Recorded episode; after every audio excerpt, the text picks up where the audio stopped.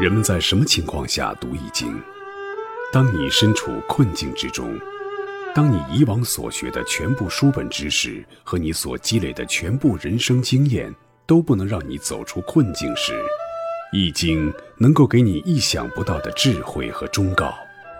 欢迎您收听由北京周易研究会创办人徐坤教授主讲的《六十四卦与人生》。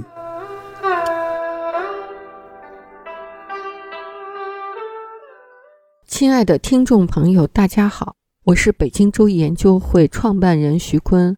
今天我带您走进周易殿堂，主讲六十四卦与人生。听众朋友们，大家好，我是林雪。今天呢，我们开始讲艮卦。艮卦的卦画，上卦是艮，下卦也是艮。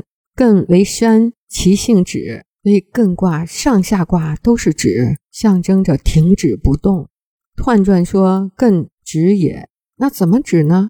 时止则止，时行则行，动静不失其时，其道光明。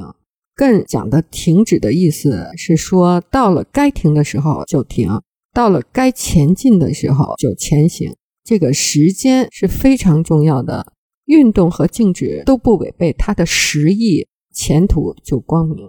那什么叫时止则止，时行则行呢？我们古人留下了很多观察自然的征候，比如大寒停止的征候是什么样的呢？大寒止于立春，立春之日呢，东风解冻，风刮过来，那个水面啊不再结冰了。过了五天呢，蛰虫始振，之前休眠的这些小虫子啊就开始从土地当中钻出来了。再过五日，鱼至复冰，就是说水面已经融化了。鱼啊，它可以在要融半融的那个冰层上面来回的穿梭了。这个就是大寒止的症候。那立春停止的症候是什么样的呢？立春呢，它止于雨水，雨水之日，塔祭鱼。这塔说的就是水塔。它呀，捕到鱼以后，经常把鱼陈列在水边，就好像是陈列贡品祭祀一样。哎，雨水这天，塔开始祭鱼了。那又过了五天呢，鸿雁来。那些秋天的时候飞往南方的候鸟飞回到北方来了。那再过五天，草木萌动，花儿啊、草啊就开始破土而出。这个就是立春止的症候。春分停止的症候是什么样的呢？春分止于清明，清明之日呢，桐始华。这个时节先是白桐花开放了，又过五日，田鼠化为如。这个如啊，它指的就是小鸟的意思，说的就是呢，田鼠它因为刚烈之气渐盛而躲回洞穴避暑了，钻到地下去了。取而代之的是喜爱阳气的如鸟，它们开始出来活动了。因为田鼠它是至阴之物，而如鸟呢，它是至阳之物，比喻阴气绝而阳气渐盛。那再过五天呢，红始见，就是说雨后的天空可以见到彩虹了。这个就是春分指的症候。古人仰观天象，俯察大地，观万物和鸟兽之文，立下了二十四节气和七十二候，都讲的时指则止，时行则行的道理。下面我们就讲讲推背图。艮卦呢，对应着推背图的第十八象。在这幅图当中呢，有一个亭子，里面有一个正襟危坐的女子。女子的脚旁边呢有一只小狗，这个女子啊，她指的就是刘太后。整幅图呢说的是刘太后垂帘听政这一段历史。旁边的这个小狗啊，就象征着年幼的宋仁宗。宋仁宗在位期间是没有办法抗衡刘太后，只能听之任之。直到二十四岁，刘太后去世，他才亲政，犬全服于妇人足下，就是隐喻于此。我们来看一下谶语，谶曰。天下之母，金刀伏兔，三八之年，治安巩固。前两句呢，说的就是刘太后。天下之母就是刘太后权力大握，所以说呢，她可以控制很多事，母仪天下。第二句当中的兔啊，就是卯兔的那个卯，金和刀还有一个卯字放在一起，就是繁体的刘字。后面的两句呢，是讲刘太后死了以后，宋仁宗继位，这个时候正好是三个八，他二十四岁，虽然说十四岁到二十四岁贵为皇帝，但是宋仁宗无实权，依附于刘太后。但是刘太后呢，她在执政期间是政治清明，国泰民安。我们再来看一下宋。宋曰：“水旱贫仍不是灾，立福幼主坐灵台。朝中又见拆光照，宇内承平气象开。”宋的第一句预言的事情非常的精准。刘太后主政的这段时间里啊，的确是旱灾、水灾频发，但是呢，她也是大修水利，所以这些都不算是灾难。第二句呢，说的是宋真宗去世之后，刘太后大力辅佐宋仁宗。在这整个辅佐的过程当中，他没有搞什么兵变呀，也没有搞什么乱七八糟的那些事儿，顶多是垂帘听政。第三句当中的“差”也是指女性嘛，因为女性代差。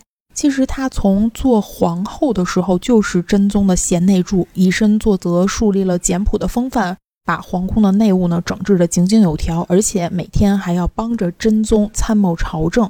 所以真宗晚年病重，很多事儿就托付给了刘皇后，包括自己即将继位的这个小儿子刘太后呢。垂帘听政，号令严明，赏罚有度，广开言论，使宋朝上下出现一片承平气象。宋里面说啊，是又见差，这个又就说明他前面还有一个差嘛，那就是指唐朝时候的武则天。那刘皇后其实是有武则天那样称帝的机会的。但是呢，面对群臣的哗然和反对，他最后还是放弃了这样的机会，也对应着艮卦所说的“易止不易进，保守治国”，也为后来宋仁宗亲政以后开创的中国的文艺复兴的这个时代奠定了坚实的基础。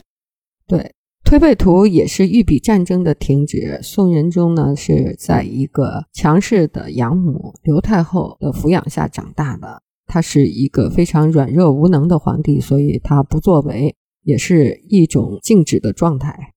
于是呢，就休养生息，一个强大的宋朝就诞生。《说文解字》上说：“艮横也，从比目，比目就是相比，不相上下的意思。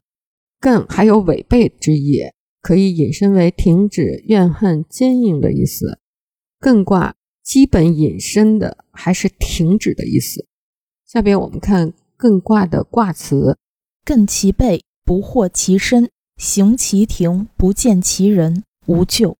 卦辞说，艮卦停止在脊背上，不能使全身为之响应，全身的其他部位都是停不下来的，只是脊背停下来了。就像客人走在主人的庭院里，不见主人来迎接。我们再来看一下艮卦的爻辞，初六爻辞：艮其趾，无咎，利永贞。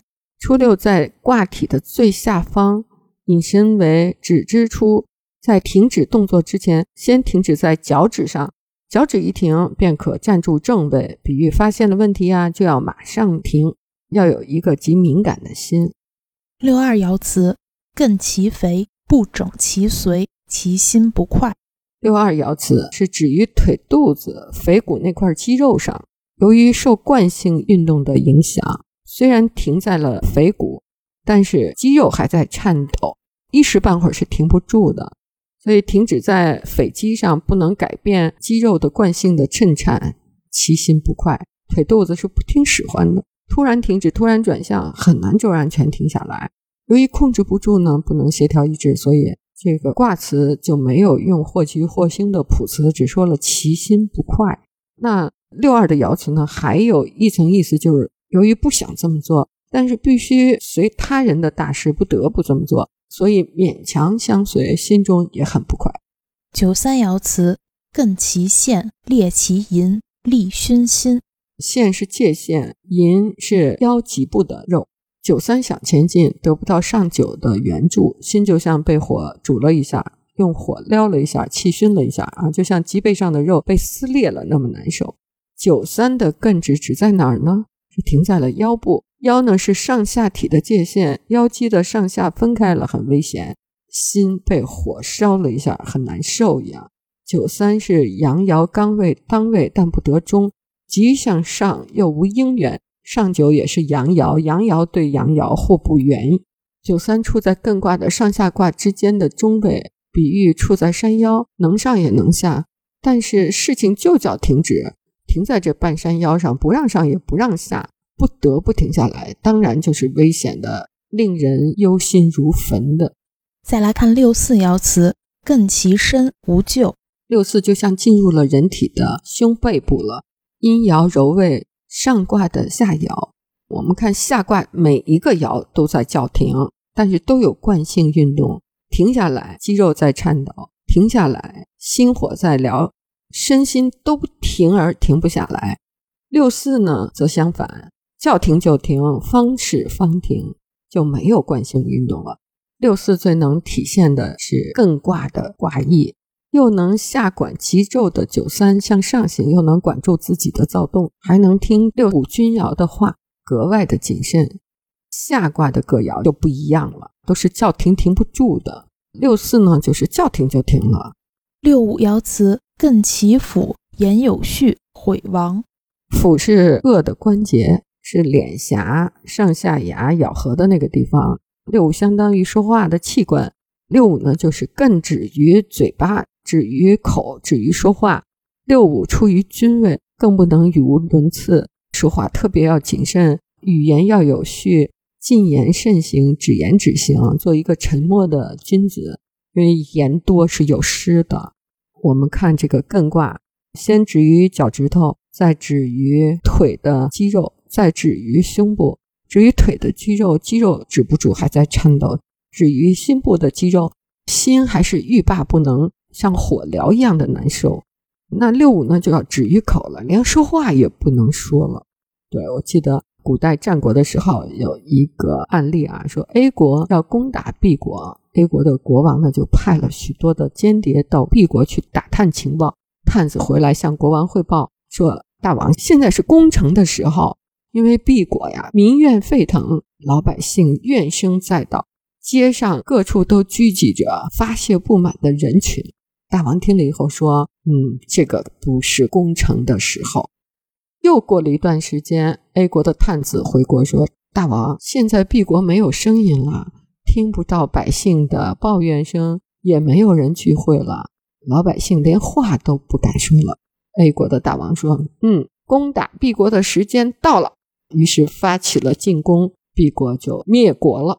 所以，我们说。止于脚趾的时候，止于腿的时候，止于心的时候，都不如止于口的时候。当止于口的时候，止的征兆，这个崩溃的征兆就到了。再来看上九爻辞：敦艮吉。上九是阳处阴位，阴阳济济，处一艮卦止道之极，能够善止，能够忠厚的节止，止之全卦之六爻的各个爻。再无生进的可能了，所以断为吉。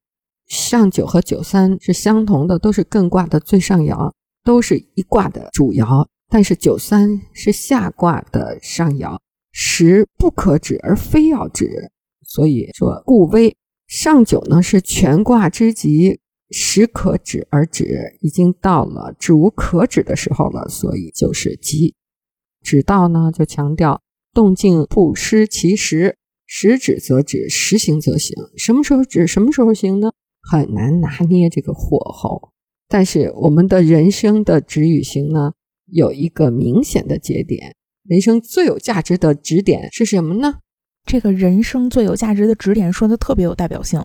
他说：三岁不尿裤子，五岁能自己吃饭，十八岁能自己开车，二十岁呢有女朋友，三十岁有钱，四十岁有钱。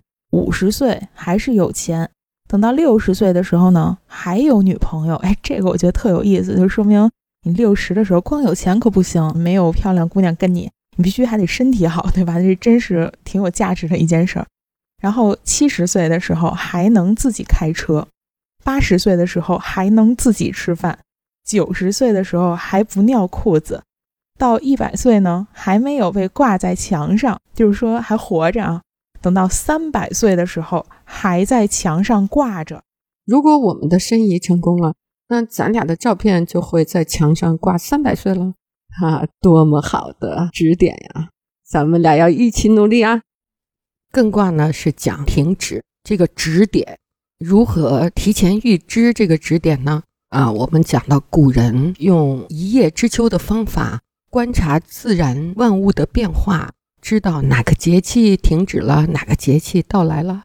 人生也是一样的，人生也是有指点的。比如你的八字里大运流年和命盘里遇到了辰戌丑未、寅申巳亥、子午卯酉这种地支全的，那就是一个业态结束了。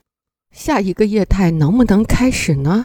那就看你有没有提前准备，并且知道不知道指点，做好华丽转身的努力了没有？